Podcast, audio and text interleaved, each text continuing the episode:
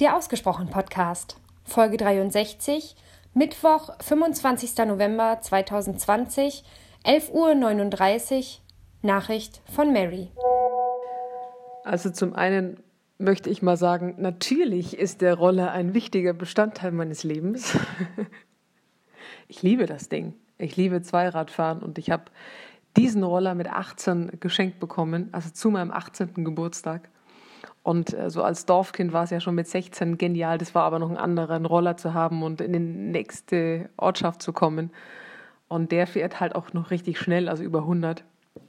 Und dann wurde er mir in Anführungsstrichen entwendet. Äh, plötzlich war er Eigentum meiner Schwester und ich dachte mir so, hä, kann man Geschenke einfach weiterschenken? Es ist doch meine. Und jetzt äh, seit ein paar Monaten habe ich ihn eben wieder und ich liebe das Ding.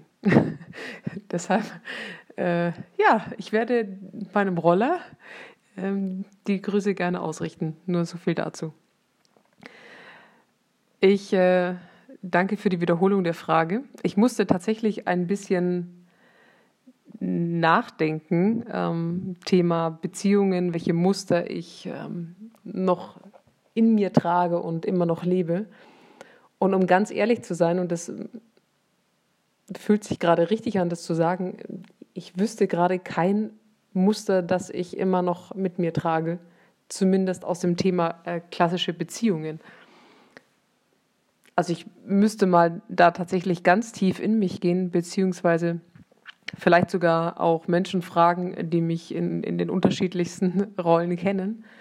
Aber mir fällt da spontan tatsächlich eher weniger ein. Also ich habe ein kommunikatives Muster eh schon aufgebrochen. Also dieses, ich darf die Dinge so ansprechen, wie ich sie möchte und darf eben genau das so leben, wie ich es möchte.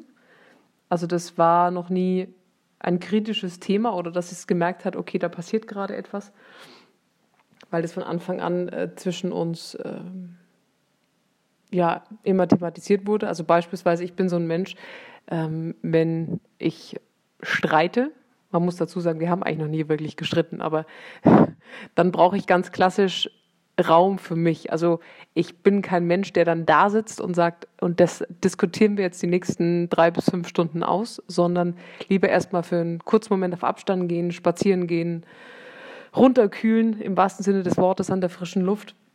Erstmal bei mir sein, die Gedanken sortieren und äh, auch mal sagen, okay, wo sind denn beide Seiten da gerade positioniert und dann weiterreden. Und äh, das war teilweise in der Vergangenheit nicht möglich. Also ich wurde dafür sehr, sehr stark kritisiert. Und vielleicht kann ich dir mal sagen, wenn wir den ersten großen Streit hatten, ob das so funktioniert hat. Aber ich habe das von vornherein angesprochen, dass ich so bin und äh, dass es nur hilfreich ist für die Beziehung, für das Auflösen, für eine wirklich sinnvolle Diskussion danach und ein sinnvolles Aufarbeiten, wenn mir dieser Raum auch gegeben wird. Also ansonsten vielleicht haben wir gewisse Dinge tatsächlich einfach noch nicht erlebt, obwohl wir natürlich sehr nah aneinander kleben, allein schon durch Corona. Aber mir fällt nichts ein. Ich glaube, ich bin tatsächlich mehr geprägt, was so Muster betrifft, ähm, aus den anderen Beziehungen. Also Arbeits- und familiäre Beziehungen. Also wenn ich mir so denke, Thema Harmoniesucht, ähm, Feedback, Kritik, ähm, Diskutieren, und so weiter. Das habe ich halt in, in, in so sämtlichen Bereichen eher nicht gelernt. Also in der Familie wurde nie irgendwas ausdiskutiert. Ähm, Wenn es dann über Jahre hinweg irgendwie wie Streit gab, dann war ich eher so, dass ich mir gedacht habe, ich ziehe mich zurück. Ich habe da gar keinen Bock drauf. Ich möchte mir diese Harmonie irgendwie bewahren. Ich habe es in der Arbeit nicht wirklich gelernt, weil es keine coole Feedback-Kultur gab. Also es war entweder ein einmal im Jahr Hau drauf und der Rest dann eben nicht mehr. Und ich glaube, dass ich da mit Sicherheit noch viel, viel lernen darf. Und das sind sehr viele Muster da. Und die färben natürlich auch auf die Beziehung ab. Aber das hat, ich glaube, im Kern weniger mit klassischen Liebesbeziehungen und alten Mustern zu tun, sondern da hat mich, glaube ich, meine Familie und ähm, so diese 15 Jahre Radio sehr, sehr deutlich geprägt, muss ich sagen. Also das sind so die, die Themen, die mir da so spontan gekommen sind, weil ich schon merke, wie schwer es für mich ist, etwas auszuhalten, was in Anführungsstrichen gegen mich ist, beziehungsweise ja eigentlich im Kern immer gegen, gegen meine Arbeit oder das, was ich äh, getan habe. Aber das dann nicht persönlich zu nehmen, sondern eben ähm, zu differenzieren. Ähm, großes Learning. Apropos, da hatte ich gestern tatsächlich ein sehr großes Learning. Ich habe, ähm, also ich habe eine Anfrage gehabt von einer Kundin oder von einer potenziellen Kundin, sagen wir es mal so. Und äh, ich bin mir selber treu geblieben, auch was so den Preis betrifft und so weiter. Und äh, das Ganze kam nicht zustande, weil sie gemeint hat, das läge weit über ihrem Budget.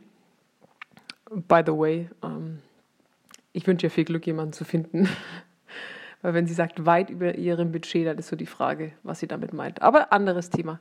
Und ich merke, diese Mail kam rein relativ schnell und es hat mich kurz getriggert, so von wegen, äh, bin ich dir nicht gut genug? Äh, na, da kam dann so ein Muster hoch.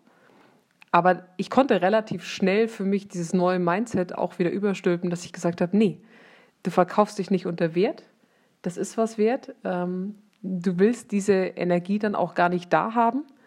Wenn sie das nicht wertschätzt, was du da für sie machst, dann bringt es am Ende des Tages auch nichts. Also, wie du merkst, brechen da auch einige, einige Muster gerade auf. Ja, eigentlich wollte ich dir jetzt noch ein bisschen was erzählen über meinen Radioalltag, weil du ja so neugierig warst, aber das mache ich dann in einer der nächsten Voices.